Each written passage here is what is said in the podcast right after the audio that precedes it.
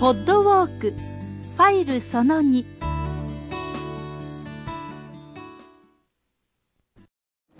さあ、ここからファイル2でございます。よろしいですか？そして、なんと、鳥につきましたですね。大きい鳥居ですね。これ見上げるというこのことでしょうけども、これ石でできてるんですよね。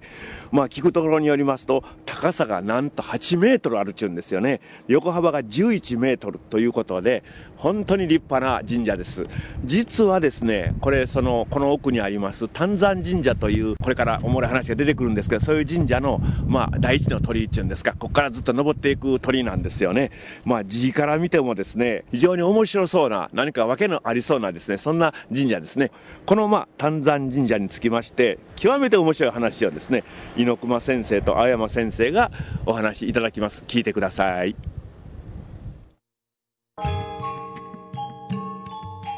目の前に大きな鳥居が、えー見えてきました。これ道の真ん中に石鳥居ですね。石の鳥居なんですが、八木さん八木さんあのこの鳥居もですが今はい。曲がるんで、ちょうど鳥居の後ろにこんもりとした森が見えるんですよ。はい。あるいは兜塚と言いましてね、えー家型の石棺の最も古いスタイルのが入ってる古墳なんです。はい有名な古墳なんですよ。ええメスリに圧倒されて、えー知られないんですが、兜塚は有名なんです。あ、なるほど、一つワンポイントありました。今の鳥居なんですが、それとこの鳥居が、はい、丹山神社への表参道のまずその玄関口って言えばいいのか。あの第一歩これからそのお参りしますよと。これから丹山の総門の後ろまで長石って言って高野山と同じ長石がずっと立ってるんです。えー、丹山神社と言いますと藤原の鎌足りを祀っている神社なんですがね。鳥居から神社まで相当あるみたいですね。およそ、えー4キロ。4キロ今4キロという感覚とあの時代の4キロとまた違うんでしょうか？あの一丁ごとに50何本立ってるんですかね一丁っていうのはだいたい120メートルそこそこですかねあの108メートルほどです108メートル108メートルごとにあの石柱が立ってるんですよ。長石といって。はいそういうのがずらりとこれあの丹山神社にあります。で丹山神社っていうのはね、えー国家を国家を働くしようという鎌足りとお中野上の王子が談合をしたとこなんですよ。だ皆さん方今ね談合はいって言ったら赤坂ですると思ってられる方多いんですが 国の将来を決めるためには談合しなくてはいけないんです。本当本当はですね首相官邸でやらなきゃいけないんですが赤坂でやられてるんですよ。まあまあ、神聖な場所だと考えたらいいんでしょうかね、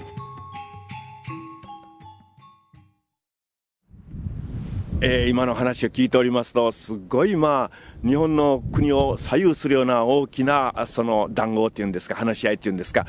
まあそんなんが、あこの丹山神社であったということなんですよね。その、今、まあ鳥の前におるわけですけども、鳥居に向かって右側にですね、細い道が開けております。その道をこれから歩いてもらうわけなんですけども、今ここからでも見えてますけども、その道の向こうの方にですね、もこっとしたね、森があるんですよね。これがあの、メスリ山古墳ということでございます。それ意識しながらですね、この細い道を歩いてみましょう。さあ、メスリ山に向かって、えー細い道を歩いております。ちょっとくねくね曲がってましてですね。で、まあなんかあの住宅の横を入っていくんですけども、えーところでですね、まあ先ほどまあいろいろと話を聞きましたけども、実はあの丹山神社に祀られております藤原鎌足さんですよね。三言うたらいかんのかわからんけど、まあ藤原鎌足さんですけども、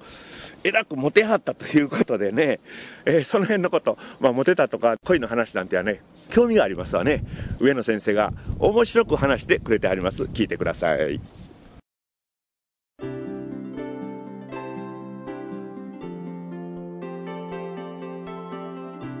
なかなかね、この方ね、女性にモテたようなんですよ。鎌足りは、はい、でね、ちょっとね、猪熊先生のご先祖のゴシップを申し上げますと、はいこれね、あの付き合っていた鏡の君がですね、こういうふうに言ったんですね。あなたね、あの夜が明けないうちに帰ってちょうだいよ。あのあなたはいいかもしれないけれどもね、私噂になったら困るのよ。玉串毛大を休み明けていなば君が名はあれと我がなしをしも、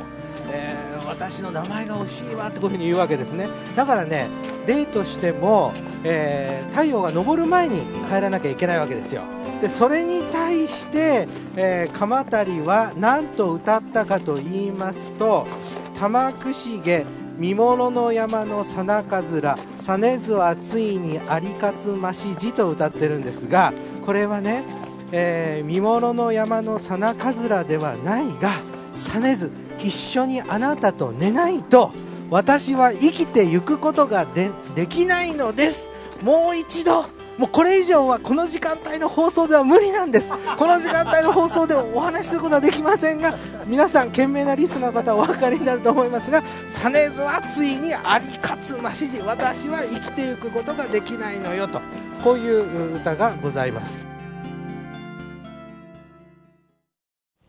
はい、えー、なんか話が弾んでましたね。なんか放送で言えへん話があり言うてはりましたけども、ますます聞きたくなったような感じもいたしました。藤原鎌足さんが、まあ、猪熊先生のご先祖やというような話も出ておりました。いやー、面白いですね。さあ、えーこの目の前に見えておりますのがですね、いよいよそのメスリ山古墳なんですけども、この大きな古墳についてどんな古墳なのかということですよね。えー今話題になった猪熊先生の話を聞いてください。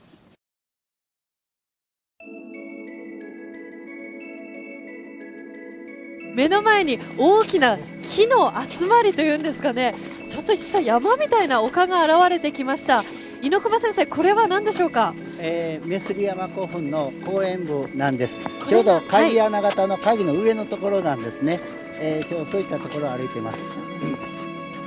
この古墳の発掘に先生も立ち会われたということですよね、はい、あの学生の時にえーですね、えー立ち会いました、えーこの古墳は全長が250メートルほどおあるんでありますが、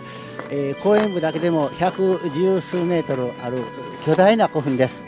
おそらく発掘された前方後円墳の中で最大のものだと思います。そうですか。で、えー中の様子がですね2つの部屋があって遺体を収めるところそして、えーその横に宝物を入れている部屋。その宝物を入れている部屋がそのままあ盗掘されずに見つかったんですね。一番有名なのはあの鉄の弓や鶴のところも鉄であるんです。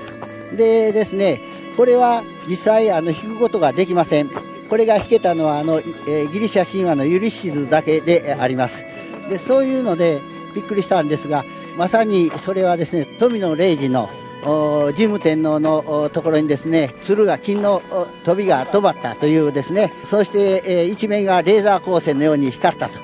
いうその劇的な場所を連想するということを何かの雑誌に書きましたら、えー神武天皇を信じる人々がですね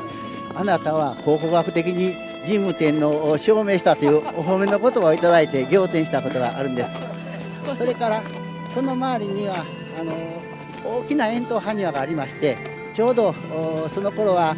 あ掘った頃は私たちはあの行水をしていた頃なんでありますが夏になりますとお行水のたらいの中で、えーいるような感じで埴輪を掘ったことがあります。そんなに大きな埴輪だったんですか？はい、ものすごいんです、に高さが2メートルぐらいで、えーおそらくこれも知られている中では最大の円筒埴輪です。そしてですね中の様子や墳丘の形すべてが奈良の平城宮のところに、えー北の方にあります、えー、ヒバス姫。これは水仁天皇の皇后の御陵だとされているんですがそこの内容とものすごく合ってるんです。出てるものも一緒であります。というので、えー水仁天皇の御陵を知るにはですねこのおメスリ山古墳を思えばいいんじゃないかなと思います。先生この辺りからちょっと山が低くなりましたね。はい。高さ3、4メートルぐらいになはい、るんですが、前方部に今あ入ったところですね。低くなっています。このた低いところと高いところの差があればあるほど、まあ、古いんだとお思っていたんです。はい。最初はねこの古墳は見つからなかったんですが昭和30年代の初めに航空写真でえー前方後編であることが分かったんですいやー、びっくりしました。この規模の大きさっていうのか、これはすごいやっぱり古墳でした。えー、なんかね、猪熊先生が発掘した時に見張った中、その、たらいのような大きいね、あの、もんが出てきたとか、まあ、やっぱり規模の大きい古墳ってすごいですね。あれ？あ、これか。なんかね、本当にね、なんかフェンスに囲まれまして、ポコッとしたね、ほんとちっちゃい、ぽっぽっとした盛り上がりがあるんですよね。これが、いや、コロコロ山古墳ですね。ですねって僕も今分かったんですけども、おもろいですね。これ、コロコロ山ってこれ、なんでこんなおもろい名前言うんやろな。次にやってきましたのがコロコロ山古墳というものなんですよね。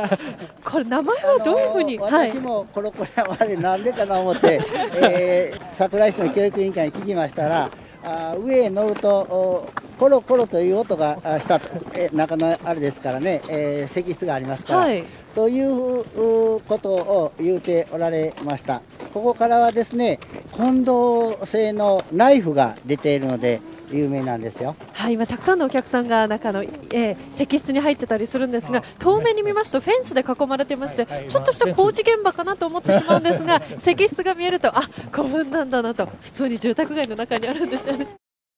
いやー、びっくりしましたね。可愛らしい古墳ですね。なんか場所がね、ちょっと違うところにあった移築したって言ってはりますけども、なんか近所の公園になんかこんな古墳欲しいなというような、そんな古墳の模型みたいなコロコロ山でした。嬉しいですね。さあ、コロコロ山を、まあ、右手に見まして、右後ろに見ながら、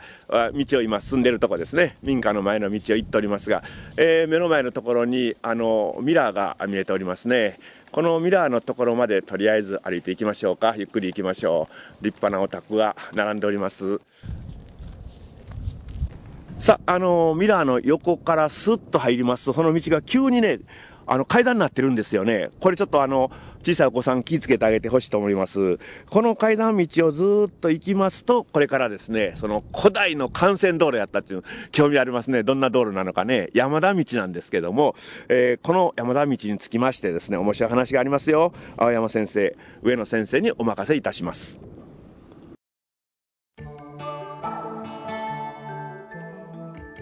さあ私たちは今岩手から山田道を目指しまして飛鳥に入っていくところですよね。青山先生、時代もこのように流れていったと考えていいんですよね。そうですね。あのこれから行く山田っていうのはご存知の、えー大角を出た石の辺の後のあのいろいろ悲劇を起こした倉山田石川丸に、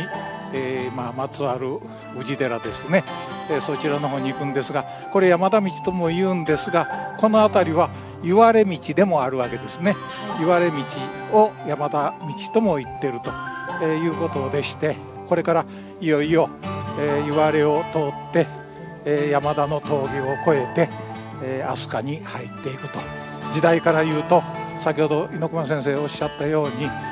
慶太天皇の後ですね。金明天皇それから金明天皇のお子供たちいわゆる陽明祖春それから水庫女帝になって初めて飛鳥に定着するということになりますね。はいだからあの後々また飛鳥の地のありようのところで出てくると思いますけれども、えー今、まあ、いろいろ女帝の問題があるけれども日本で初めての女帝である推古天皇の誕生っていうのは大変いろんな歴史的な背景を持って誕生したというふうに、まあ、あの問題を投げかけておきましょう。大雑把な言い方ですけれども、えー、推古天皇の前の時代がこの言われそして推古天皇以降が、まあ、飛鳥と考えたらいいんでしょかそうですね。あの推古天皇が、えー蘇我の馬子それから蝦夷、えーイルカとつながる、えーこの飛鳥の、えーいわゆる向原の豊浦っていうんですが豊浦のあの屋敷のところで都を初めて作ったとえーいうのが飛鳥時代のまずあの形式的なスタートと考えていいわけですから。はいえー水庫女帝の時代、えー592年から飛鳥時代が始まったとこう考えていいわけですね。はい、上野先生、あの岩手から飛鳥へは時代が変わっていくんですが、こういう時間の流れを歌に歌ったものって多いんですか？あのね今先ほどねあの近所のおばあちゃんに話を聞きましたらねこれだけ人が歩いてるのはいつ以来ですかって聞いたんですよ。でそうしましたらねあのおっしゃってたのはそうやな592年の豊浦宮に移る時かそれか神武天皇が帰ってきはった時かなっていうふうにこうおっしゃってました今んで。何歳の方なんですかね。あの時間の流れって言いますとね私ねあと万葉集これから飛鳥行きますよね。例えば都が移った時にどういうふうに思うかとかね。はい、でそうするとその時に「うねめの袖吹き返す飛鳥風都を遠みいたずらに吹く」っていうと過去の時間を歌ってるんだけど今見ているのは飛鳥の風景でしょ？はあはつまりあの過去と今とがこう一つの31文字の中に入ってる。あはい、そういうとこすごい文学だなと、え